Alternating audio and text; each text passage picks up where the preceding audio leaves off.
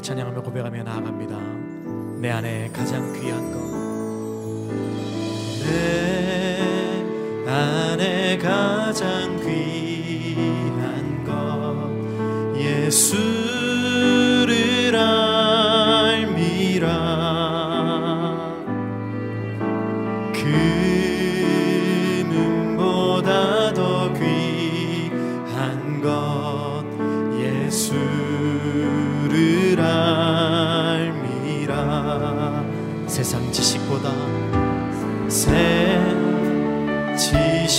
보다 귀한 것 예수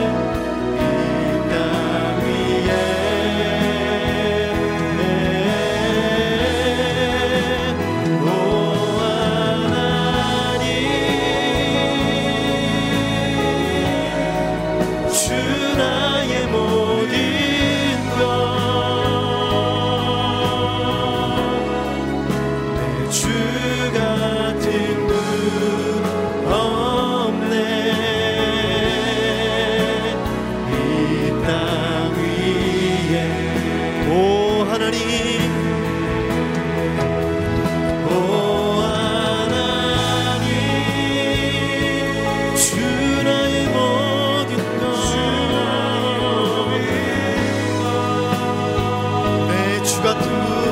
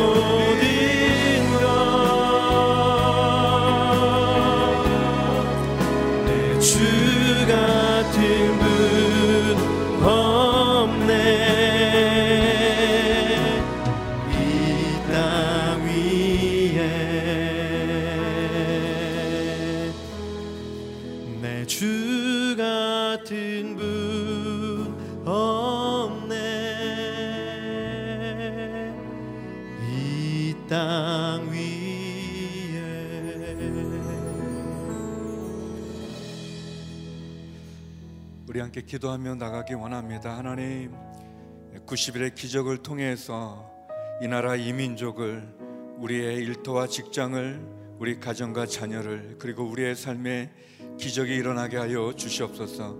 말씀을 전하는 이재훈 담임 목사님을 지켜 주시고 말씀을 듣는 우리들의 마음이 열린 마음이 되어지고 돌같이 굳은 우리의 마음이 살같이 부드러운 마음으로 변화되어 주의 말씀을 아멘으로 듣게 하여 주시옵소서.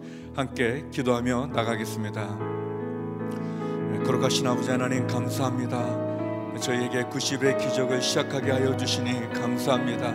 하나님 90일의 기적을 통해 나의 삶 가운데 우리의 가정과 우리의 자녀 가운데 우리의 직장과 우리의 일터 가운데 그리고 이 나라 이 민족 가운데 기적을 일으켜 주시옵소서. 말씀을 통해서 성령을 통해서 하나님의 그 사랑의 손길을 통해서 기적이 일어나게 하여 주시옵소서. 하나님 아버지 이 시간 말씀을 전하는 이재영 담임 목사님을 붙잡아 주옵소서. 주의 점을 통해서 우리가 들어야 될 말씀을 듣게 하여 주시고 깨달아야 될 말씀을 깨닫게 하여 주시고 성령님 우리 가운데 말씀하는 그 음성을 들려 주옵소서 우리의 마음이 돌같이 굳은 우리의 마음이 하나님 살같이 순한 마음이 되어지고 부드러운 마음이 되어지길 원합니다. 하나님 아버지 그 말씀을 듣고 깨닫는 은혜를 내려주시고 그 말씀으로 오늘 하루 승리할 수 있는 능력의 말씀을 허락하여 주시옵소서. 거룩하신 아버지 하나님 90일의 기적을 시작하게 하시니 감사합니다. 하나님 90일의 기적을 통해서 하나님 나의 삶 가운데 나의 가정과 우리의 자녀 가운데 우리의 직장과 일터 가운데 그리고 이 나라 이민족 가운데 기적을 일으켜 주시옵소서. 말씀을 통해 기도를 통해 성령님 통해 기적이 일어나는 은혜를 베풀어 주옵소서. 말씀을 전하는 주의 종을 붙잡아 주시고 말씀을 듣는 우리를 인도하여 주시고 축복하여 주옵소서. 예수님 이름으로 기도드립니다. 아멘. CGN TV와 유튜브를 통해 함께 말씀에 참여하고 90일의 기적에 동참하는 성도 여러분 주의 이름으로 여러분을 축복합니다. 하나님 우리 오늘 있게 주신 표를 같이 한번 선포했으면 좋겠습니다. 소망의 복음을 굳게 잡으십시오. 소망의 복음을 굳게 잡으십시오. 오늘 우리에게 주신 하나님의 말씀은 요한일서 3장 11절에서 24절의 말씀입니다. 우리 자막을 통해서 저와 한 절씩 교독하도록 하겠습니다. 제가 먼저 읽겠습니다. 여러분이 처음부터 들은 소식은 이것인데 곧 서로 사랑하라는 것입니다. 우리는 악한 자에게 속해 자기 동생을 죽인 가인처럼 되지 말아야 합니다. 대체 왜 가인이 동생을 죽였습니까? 그것은 자기의 행위는 악하고 동생의 행위는 의로웠기 때문입니다. 형제들이여 세상이 여러분을 미워하더라도 이상하게 여기지 마십시오. 우리가 알다시피 우리는 죽음에서 생명으로 옮겨졌습니다. 이것을 아는 것은 우리가 형제를 사랑하기 때문입니다. 사랑하지 않는 사람은 죽음에 머물러 있는 사람입니다. 누구든지 자기 형제를 미워하는 사람은 살인자입니다. 여러분이 알다시피 살인자는 누구든지 그 안에 영생을 소유하지 못한 사람입니다. 예수 그리스도께서는 우리를 위해 자기 목숨을 내놓으셨습니다. 그래서 우리가 사랑을 알게 됐습니다. 그러므로 우리도 형제들을 위해 우리 목숨을 내놓는 것이 마땅합니다. 누구든지 세상 재물을 갖고 있으면서 자기 형제나 자매의 궁핍함을 보고도 도와줄 마음이 없다면 어떻게 그 사람 안에 하나님의 사랑이 있다고 하겠습니까? 자녀들이여 우리가 말과 혀로만 사랑하지 말고 행동과 진실함으로 사랑합시다. 이렇게 행해야 우리가 진리에 속한 줄을 알고 하나님 앞에서 확신을 갖게 될 것입니다. 혹시 우리 마음에 가책을 받는 일이 있다 할지라도 우리가 확신을 가져야 하는 것은 하나님은 우리의 마음보다 크시고 모든 것을 아시기 때문입니다. 사랑하는 여러분, 만일 우리 마음에 가책받는 것이 없다면 우리는 하나님 앞에서 떳떳하고 우리가 구하는 것은 무엇이든지 하나님에게서 받습니다. 우리가 하나님의 계명을 지키고 하나님 앞에서 기뻐하시는 일을 행하기 때문입니다. 하나님의 계명은 이것이니 곧 하나님의 아들 예수 그리스도의 이름을 믿고 하나님께서 우리에게 계명을 주신 대로 서로 사랑하는 것입니다. 하나님의 계명을 지키는 사람은 하나님 안에 있고 하나님은 그 사람 안에 계십니다. 하나님께서 우리에게 주신 성령을 통해 하나님이 우리 안에 계시는 것을 압니다. 아멘. 이재훈 담임 목사님께서 영생의 증거는 사랑입니다라는 제목으로 저에게 말씀 전해 주시겠습니다.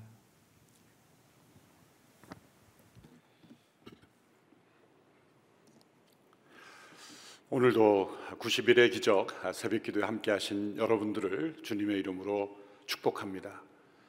하나님 안에 거하면 예수 그리스도와 동행하면 성령의 인도하심을 따라 살면 매일의 일상이 기적임을 깨닫게 됩니다. 우리의 지나온 여정을 인생을 되돌아보면 어느 한 순간 혹은 어떠한 사건이 없었더라면 그 이후에 나의 인생의 모든 것이 무너질 뻔한 도리어 어느 한 사건 또 그 순간 때문에 그 이후의 모든 삶이 축복이 되었던 한 사건을 기억할 수 있을 겁니다. 그렇다면 바로 그 순간에 역사하신 하나님, 그것이 우연이 아니고 하나님의 놀라운 계획과 섭리 가운데 있었더라면 그것이 얼마나 중요한 한 기적적인 순간이었겠습니까?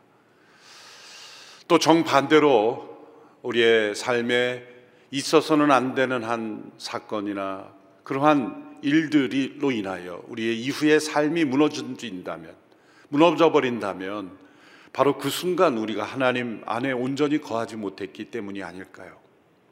이처럼 우리의 매일 매 순간이 하나님 안에 온전히 거하는 것이 우리의 삶 속에 하나님의 놀라우신 신비 속에 또 하나님께서 우리와 함께 하심으로 일어나는 이 기적의 삶, 기적이 일상이 되는 또 일상 속에 하나님의 기적을 체험하는 삶을 살 수가 있습니다.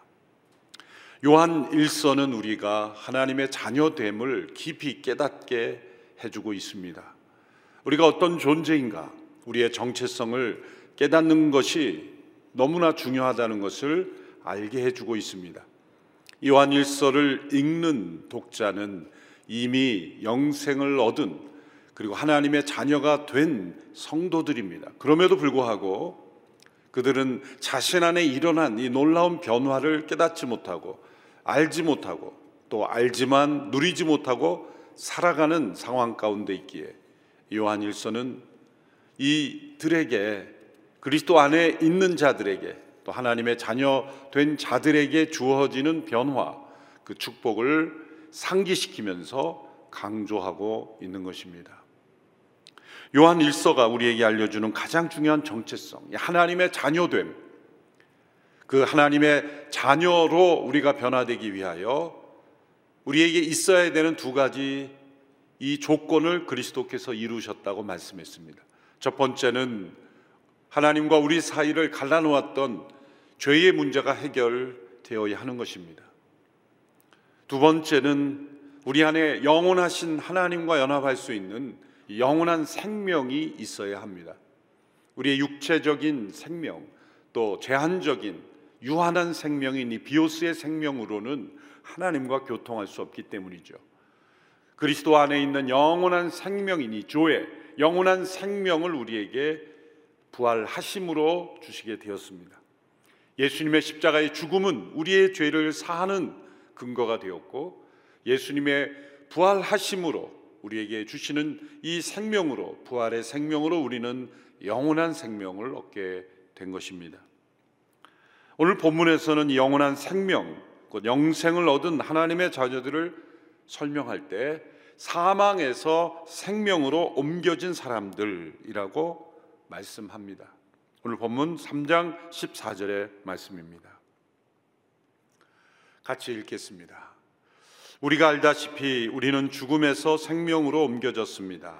우리가 이것을 아는 것은 우리가 형제를 사랑하기 때문입니다. 사랑하지 않는 사람은 죽음에 머물러 있는 사람입니다. 여기서도 우리가 알고 있는 것을 상기시키고 있습니다. 죽음에서 생명으로 옮겨졌다는 것을 알고 있다고 말씀합니다. 죽음에서 생명으로 옮겨질 것이라고 미래형으로 말씀하지 않고 옮겨졌다 완료 시제로 말씀하고 있습니다. 완전하게 옮겨진 상태를 의미하는 것입니다. 이것을 우리가 어떻게 할 수 있습니까? 우리가 죽음에서 생명으로 어떻게 옮겨졌다는 것을 알고 살아가고 있습니까? 그 증거는 무엇입니까? 그것은 바로 서로 사랑하는 것이라는 겁니다. 이것을 아는 것은 우리가 형제를 사랑하기 때문입니다. 죽음에서 생명으로 옮겨지기 위해서 사랑해야 된다는 말씀이 아니라 죽음에서 생명으로 옮겨졌기 때문에 서로 사랑하고 있다는 말씀입니다. 영생을 얻기 위해 사랑해야 된다는 말씀이 아니라 영생을 얻었기 때문에 사랑하게 된다는 말씀입니다. 그러므로 사랑은 우리의 의무를 넘어서는 증거입니다. 영생을 소유한 자에게서 나타나는 증거, 영원한 생명이신 그 하나님, 삼위일체 하나님과 연합 된 자에게 나타나는 증거, 그것은 그의 마음속에 사랑이 흘러나는 것입니다. 누군가를 사랑하면 그 사람을 위해 행하는 모든 것은 의무를 넘어서는 기쁨이 됩니다. 영어로 표현하면 duty, 의무가 아니라 delight, 기쁨이 되는 거죠.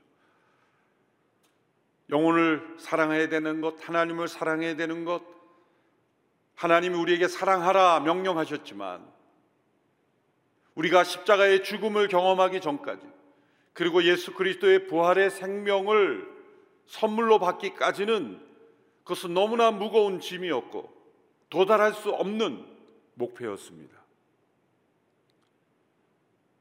그러나 예수 그리스도의 십자가와 부활로 인하여 우리에게 성령께서 하나님의 사랑을 부어 주셨다 말씀했습니다. 우리의 마음속에 하나님의 사랑이 부어지는 것입니다. 그 통로가 십자가와 부활의 생명인 것입니다. 곧 영원한 생명, 그 영원한 생명을 소유한 자는 사랑이 흘러나는 것입니다. 그러므로 내 마음속에 하나님께 대한 사랑 혹은 다른 영혼에 대한 사랑이 조금 더 내 마음속에 일어나지 않았다면 그것은 영원한 생명이 없기 때문일 것입니다. 죽음에서 생명으로 옮겨졌을 때 나타나는 우리의 삶 그것을 우리 한동대학교 초대 총장했던 김영길 장로님께서는 신트로피 드라마라는 책에서 설명을 했죠. 우리는 엔트로피라는 법칙을 잘 압니다. 연력학 제2법칙으로 알려졌죠. 물질의 세계가 점점점 시간이 흘러갈수록 무질서의 상태로 변화되어 가는 것을 연력학 제2법칙 혹은 엔트로피의 법칙이라고 말합니다. 1864년 독일의 물리학자 클라우지우스라는 분이 처음으로 사용한 단어입니다. 실제로 이 자연과 물질계의 세계는 이 엔트로의 법칙을 따라서 시간이 흘러가면서 철이 녹을 쓴다든지 점점 점점 질서에서 무질서로 그렇게 퇴화되고 또 부패하고 그리고 붕괴되어 가는 것. 이것도 하나님의 말씀에 나오죠. 만물이 썩어짐의 종로를 한다는 것. 죄로 말미암아 이 만물이 썩어지게 되었다. 썩어짐의 종로로 타게 되었다는 것. 그래서 그 만물도 피조물이 온전히 영화롭게 되는 날을 고대하고 바라보고 소망한다고 말씀했죠. 왜냐하면 인간이 온전히 영화롭게 되는 순간이 곧 자신들도 썩어짐의 종노릇해서 해방되는 날이기 때문에 하나님의 자녀들이 온전히 영화롭게 되는 날을 소망한다. 피조물도 고대한다. 그렇게 로마서에서 말씀한 것입니다. 그러므로 이 엔트로피의 법칙은 이 죄로 말미암아 깨어진 세상의 질서를 과학적으로 발견한 중요한 법칙인 것입니다. 그러나 엔트로피의 법칙만으로 세상이 움직여지지 않는다는 것입니다. 1941년 이탈리아의 수학자 루이지 판타피라는 분이 이 신트로피라는 용어를 도입하였습니다. 그 후에 다른 학자들에 의하여 이 용어가 사용되기 시작했습니다. 이것은 엔트로피와 정반대로 생명체에서는 살아있는 생명체에서는 무질서에서 질서로 오히려 향하는 그러한 작용이 일어난다는 겁니다. 어제 제가 헌혈을 했는데 이 헌혈한 피가 부족한 것으로 계속 있다면 어떻게 살겠습니까? 점점 점점 부족해지면 어떻게 살겠습니까? 몇 개월이 지나면 이 피가 다시 생성되는 것, 부족한 것이 채워지는 것, 이 신트로피의 법칙의 일종이죠. 생명, 살아있는 생명은 부족한 것은 보충하고 결핍된 것은 그것을 뛰어넘어 새로운 질서를 향하여 계속 만들어 가는 겁니다. 세상은 죄로 말미암아 이 자연의 물질은 엔트로피의 법칙을 따라 사로잡혀 소모되어 가고 또 소멸되어 갈지 모르지만 이 생명이 있는 자들에게는 깨어진 관계가 회복이 되고 낙심한 자가 새로운 용기를 얻고 다툼이 있는 곳에 화해가 일어나고 무질서가 질서가 되고 이 신트로페의 법칙이 작용한다는 거예요. 이 신트로페의 법칙의 가장 중요한 특징이 뭘까요? 사랑입니다. 엔트로법칙, 엔트로피의 법칙 가운데 살아가는 인생의 가장 중요한 특징은 뭘까요? 미움입니다. 사람들이 서로를 미워하고 분노하며 점점 갈등과 또한 이 다툼과 분열로 얼룩지죠. 한 사회와 국가에서 이 미움의 에너지 때문에 낭비하는 이 미움과 분노와 불신 때문에 낭비하는 에너지가 얼마나 많은지 아십니까? 서로를 신뢰하지 못하기 때문에 사랑하지 못하기 때문에 생기는 소모가 얼마나 많은지 모릅니다. 이 미움과 불신 때문에 생겨는 엄청난 소모가 세상에 있어요. 그것만 없어도 세상은 결핍이 없을지도 모릅니다. 인간의 마음 안에 죽음에서 생명으로 옮기지 못하고 여전히 죽음 가운데 거하는 사람들은 이 피조물의 썩어짐과 같은 그러한 엔트로피의 법칙에 속하여 끊임없이 미움 속에 분노 속에 좌절 속에 절망 속에 소모되어 가는 죽음으로 향하는 인생으로밖에 살 수 없습니다.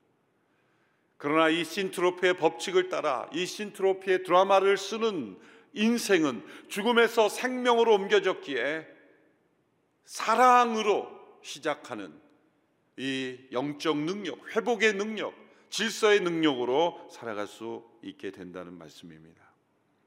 오늘 말씀에서 미움을 살인으로 연결합니다. 15절의 말씀입니다. 누구든지 자기 형제를 미워하는 사람은 살인자입니다. 여러분이 알다시피 살인자는 누구든지 그 안에 영생을 소유하지 못한 사람입니다. 미움은 죽음에 속한 것이고 사랑은 생명에 속한 것입니다. 가인이 그 동생을 죽인 것은 죽음에 속해 있었기 때문입니다. 자신 안에 있는 이 미움을 이기지 못했기 때문입니다. 예수님께서 또 산상수훈에서 이 미움을 살인과 연결시키셨죠. 당시 서기관과 바리새인들은 살인하지 말라라는 십계명의 여섯 계명을 이렇게 해석했습니다. 살인하지 말라. 살인한 사람은 누구든지 심판을 받을 것이다. 말 자체는 문제가 없는 것처럼 보입니다. 그러나 이들의 문제는 이 십계명에 담긴 놀라운 복음의 가치를 무너뜨린 것입니다. 두 가지 중요한 문제가 있죠. 하나님의 심판이라는 영역을 빼버리고 여기서 심판을 받게 된다는 것은 그 지방 재판소에서 재판받게 된다 그 정도의 수준으로 약화시킨 거예요. 살인의 문제를 그저 재판받아 처벌받는다 그 정도의 수준으로 약화시킨 겁니다. 외면적인 행위와 처벌에만 초점을 가지고 마음의 동기와 더 깊은 인간의 실존의 문제를 간구한 것입니다.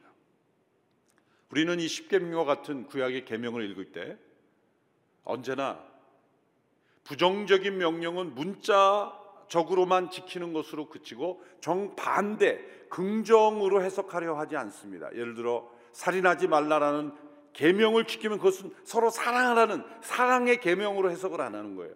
그래서 살인만 안 하면 나는 금명을 지켰다라고 해석하는 거죠. 그러나 하나님께서 살인하지 말라라는 명령을 주신 것은 서로 사랑하라는 메시지로도 해석이 돼야 되는 거예요. 또 서로 사랑하라는 말씀을 주시면 문자적으로 해석을 안 해요. 또 긍정적인 것은 문자적으로 해석을 안 하고 부정적인 것으로 해석을 합니다. 누군가를 미워하지 않으면 사랑했다고 생각을 해요. 그러나 서로 사랑하라 그랬지 미워하지 말라고 말씀하지 않으셨어요. 그러므로 사랑하지 않으면 사랑하지 않은 거죠. 그 계명을 지키지 않은 거죠. 우리는 긍정적인 명령은 정반대로 부정으로 해석합니다. 축소시키는 거죠. 나는 누구를 아무로 난 미워한 적이 없어. 누구와 갈등 관계도 없어. 그렇다고 사랑한 것은 아닙니다. 사랑은 누구를 미워하거나 부정적인 관계를 뛰어넘는 보다 더 적극적인 마음의 자세이기 때문입니다. 예수님께서는 그러므로 이 살인이 일어나는 그 원인과 동기를 추적하신 것. 그 살인의 원인은 무엇입니까? 미움입니다. 그러므로 살인하지 말란 명령을 지키기 위해서 아니 서로 사랑하기 위해서는 마음에 있는 모든 미움에 이 부정적인 죽음에 속한 모든 영을 버려야 하는 것이죠. 그러나 문제는 이 죽음에 속한 이 미움과 같은 이 영들을 스스로의 힘으로 이길 수 없다는 거예요. 누군가 미움이 일어났을 때 그 사람을 미워하지 않으려고 노력하면 노력할수록 미움이 더 커지는 수도 있어요. 왜 그럴까요? 죽음에 속해 있는 자로서 그 미움을 떨쳐버리기가 어려운 거예요. 뒤돌아서면 또 미움이 기다리고 있고 또 뒤돌아서면 또 죽음이 기다려가 있어요. 앞을 가도 그 죽음이 기다리고 있고 뒤를 가도 그 죽음이 기다리고 있기 때문입니다. 어떻게 해야 됩니까? 소속을 바꾸지 않으면 안 되는 거예요. 죽음에서 생명으로 완전히 자신의 소속을 바꾸어야 그 미움으로부터 자유케 되는 것입니다.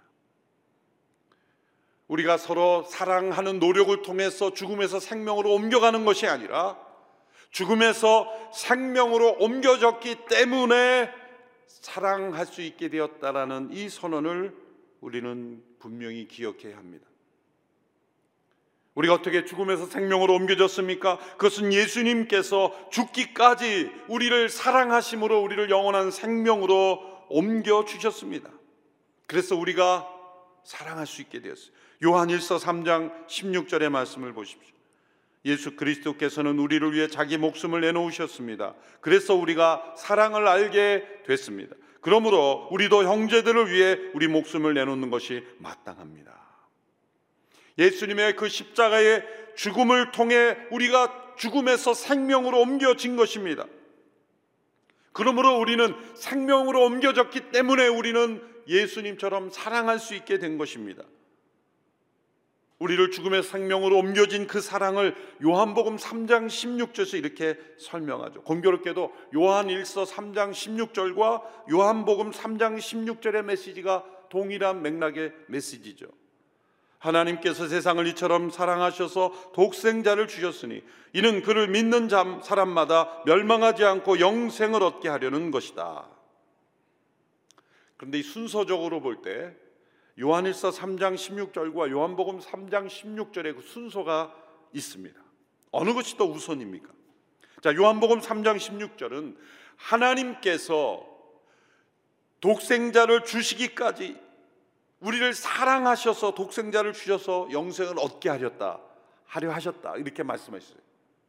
사랑하셔서 영생을 주셨다. 이게 요한복음 3장 16절이고 요한 1서 3장 16절은 우리가 그 사랑을 알게 되어 영생을 얻었으니 이제 형제를 사랑하는 것이 마땅하다. 그 말씀이죠. 그럼 순서적인 면에서는 요한복음 3장 16절이 우선이죠. 물론 성경의 순서도 우선이지만 하나님이 우리를 사랑하셔서 영생을 주셨기에 우리는 그 영생을 받음으로 영생을 소유함으로 이제 사랑하게 되었다라는 말씀입니다. 그러므로 하나님의 사랑으로 예수님의 십자가의 죽음과 부활을 통해 영생을 얻은 자라면 이제는 우리에게 나타나는 증거는 두 가지입니다. 첫째는 형제를 사랑하는 것을 마땅하게 여기는 것. 심지어 목숨을 내놓는 것입니다. 16절에서 우리도 형제들을 위해 우리 목숨을 내놓는 것이 마땅합니다. 또한 궁핍한 형제들을 돕는 것입니다. 3장 17절. 누구든지 세상 재물을 갖고 있으면서 자기 형제나 자매의 궁핍함을 보고도 도와줄 마음이 없다면 어떻게 그 사람 안에 하나님의 사랑이 있다고 하겠습니까? 하나님의 사랑이 있다는 것은 영원한 생명이 있다는 증거인데 어떻게 궁핍한 지체를 돕지 않을 수 있겠습니까? 목숨을 내놓는 사랑을 한다면 궁핍한 이를 돕는 것은 지극히 당연한 것이라는 말씀이죠. 그러므로 18절에 자녀들이여 우리가 말과 혀로만 사랑하지 말고 행동과 진실함으로 사랑합시다. 사랑은 명사가 아니라 동사라는 것입니다. 사랑은 움직이고 행동한다는 것입니다. 이것이 첫 번째입니다. 서로 사랑하는 열매. 두 번째는 자신이 누리는 축복입니다. 영원한 생명을 소유한 자가 그 열매가 사랑으로 다른 사람에게 사랑이 흘러간다면 자기 자신은 어떤 은혜와 축복을 누리는가? 3장 20절에서 22절에 나오는 말씀입니다. 혹시 우리 마음에 가책을 받는 일이 있다 할지라도 우리가 확신을 가져야 할 것은 하나님은 우리 마음보다 크시고 모든 것을 아시기 때문입니다. 사랑하는 여러분, 만일 우리 마음에 가책을 받는 것이 없다면 우리는 하나님 앞에서 떳떳하고 우리가 구하는 것은 무엇이든지 하나님에게서 받습니다. 우리가 하나님의 계명을 지키고 하나님 앞에서 기뻐하시는 일을 행하기 때문입니다. 우리가 죽음에서 생명으로 옮긴 자로서 이 사랑의 열매가 맺어진다면 우리 자신에게 주어지는 이 놀라운 확신은 무엇입니까? 우리가 하나님 앞에 구한 것을 받는 확신을 누린다는 겁니다. 20절의 말씀. 우리 마음에 가책을 받는 일이 있다 할지라도 우리가 확신을 가져야 될 것은 하나님 우리 마음보다 크시고 모든 것을 아시기 때문입니다. 만일 우리 마음에 가책받는 것이 없다면 하나님 앞에 떳떳하고 구하는 것을 하나님 앞에서 받는다. 사실 구절은 해석하기 좀 어려운 구절입니다. 그래서 상반된 해석이 존재하는데 종교개혁자였던 루테와 깔뱅도 서로 다른 그런 해석을 했어요. 루터는 이것을 위로의 구절로 해석했어요. 우리 마음에 가책을 받는 일이 있다 할지라도 하나님께서 모든 것을 아시기 때문에 너무 자책하지 말고 확신을 가지라 이렇게 해석했습니다. 근데 갈뱅은 정반대로 경고의 구절로 해석했어요.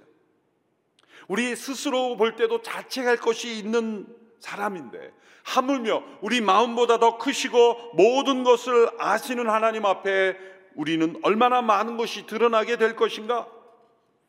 하나님께서 모든 것을 다 알고 계심으로 그 하나님 앞에서 말과 혀로만 하지 말라. 그런 뜻입니다. 행함과 진실함으로 하지 않으면 하나님이 모든 것을 다 아신다는 거예요. 그런데 만일 우리가 하나님 앞에서 마음에 가책받는 것이 없다면 그것은 당신에게 놀라운 축복의 증거이다. 그것은 바로 하나님께 구한 것을 받는 역사, 기도 응답의 역사가 일어나는 전조이다라고 설명한 것입니다. 이웃을 사랑하는 것은 하나님의 자녀가 되는 조건은 아닙니다. 그것은 율법적인 신앙이죠. 내가 이렇게 사랑하면 하나님이 나를 축복하실 것이다. 그런 조건은 될 수 없습니다. 그러나 하나님을 더욱 가까이 하는 하나님과의 더 친밀한 사랑을 누리고 체험하는 자녀는 될 수 있는 겁니다. 놀랍게도 사랑은 흘러보낼수록 더 큰 사랑이 흘러옵니다. 많은 사람들을 축복할수록 하나님의 축복이 내 안에 더 흘러넘치는 것을 경험합니다. 놀랍게도 사랑 안에 거하는 사람은 놀라운 하나님의 기도 응답을 받는다는 거예요. 나는 지금까지 하나님이 나와 함께 하시고 내 기도에 응답하시는 것을 체험한 적이 없습니다. 저는 분명 예수님을 믿고 내 안에 영생이 있음을 믿습니다. 그런데 하나님이 내 기도에 응답하신다는 확신을 가진 적이 없습니다라는 분은 사랑을 흘러보내는 일에 인색했을 겁니다. 궁핍한 자를 보고도 도와줄 마음을 막은 적이 많았을 겁니다. 그리고 그 마음의 때로 미움을 많이 품었을 겁니다. 죽음에서 생명으로 옮겨졌는데 이제는 죽음에 속한 것을 다 이제 끊어버리고 생명에 속한 사랑에 속한 인생을 살아가야 하는데 자꾸 뒤돌아보는 거죠. 예습성을 따라 살아가는 겁니다. 이젠 소속이 달라졌는데 생명에 속한 삶을 살지 못하고 있는 겁니다. 그리고 그 사랑을 흘러보내지 못하고 있는 겁니다.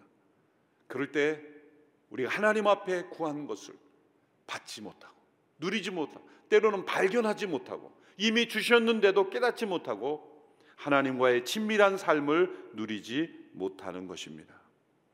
예수 그리스도를 믿어 하나님의 자녀가 된 자들은 죽음에서 생명으로 옮긴 사람들입니다. 그러므로 사랑함으로 그 생명이 우리 안에 있음을 알고 누리는 그러므로 하나님과의 더 깊은 관계로 나아가는 축복의 삶을 누릴 수가 있습니다. 이런 생명에 속한 삶, 또 사랑 안에 거하는 삶이 되기를 주님의 이름으로 축원합니다. 기도하겠습니다. 하나님 아버지, 우리를 죽음에서 생명으로 인도하시니 감사합니다. 죽음에 속하여 미움에 사로잡혀 탐욕에 사로잡혀 정욕에 사로잡혀 때로 우상에 사로잡혀 살았던 모든 삶이 그리스도의 십자가로 끊어지고 부활의 생명으로 우리 가운데 임하셨으니 이제 사랑 안에 거하는 삶이 되게 하여 주시옵소서. 사랑에 속한 인생으로 살게 하여 주옵소서. 형제의 궁핍함을 도울 수 있는 넉넉한 마음을 주시옵시고 또한 내 안에 아무런 자책감이 없이 담대하게 하나님 앞에 구하고 받는 하나님과의 교통의 삶, 친밀한 동행의 삶이 우리 안에 있게 하여 주옵소서. 예수님의 이름으로 기도합나이다. 아멘.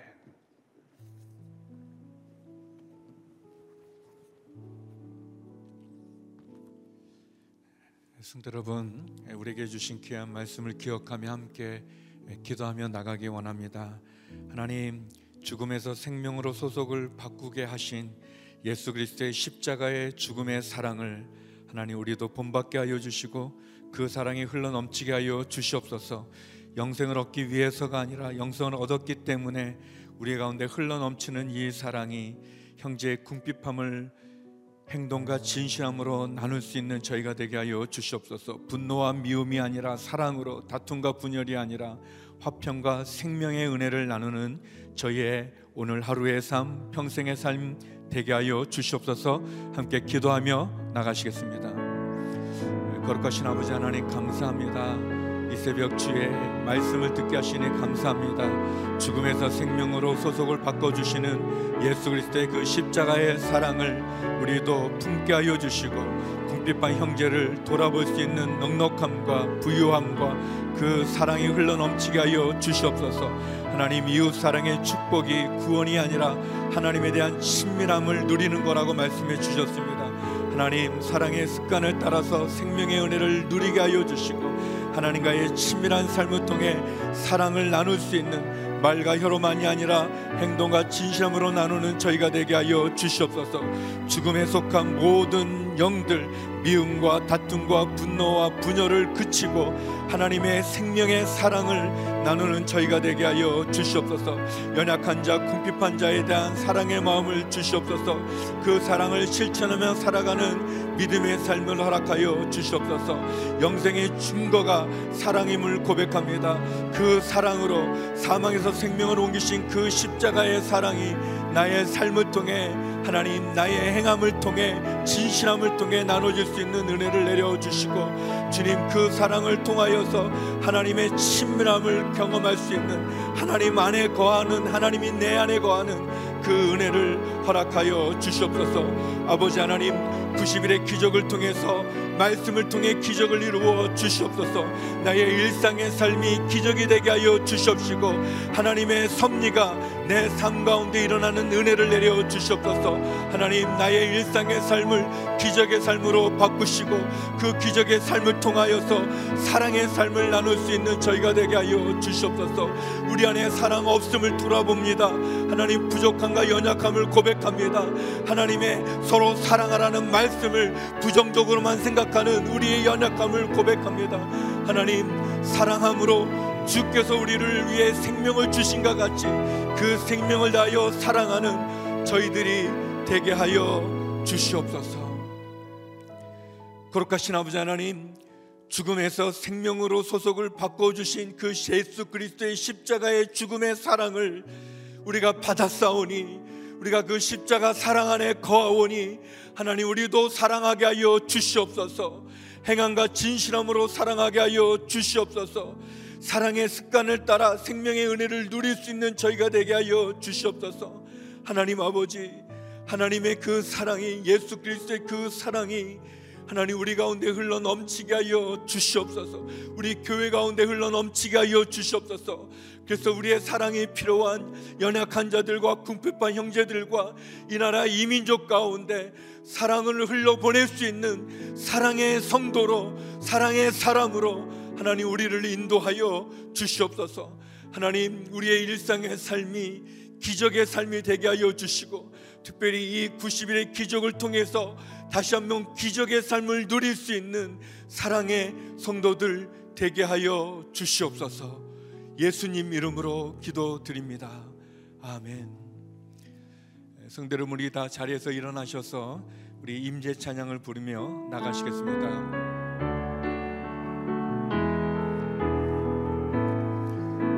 하늘의 문을 여소서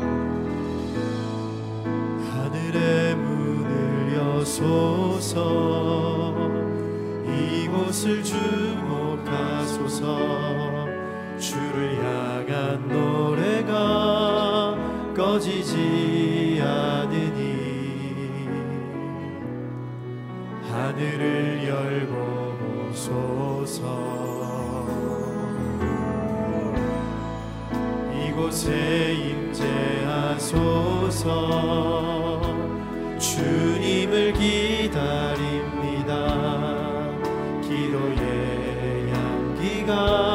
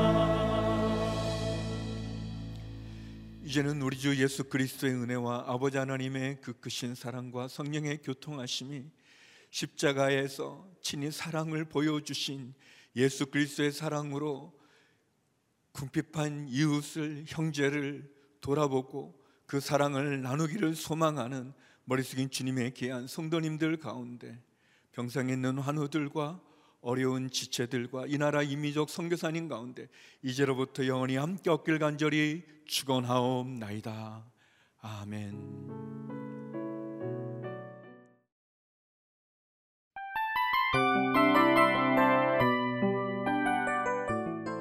이 프로그램은 청취자 여러분의 소중한 후원으로 제작됩니다.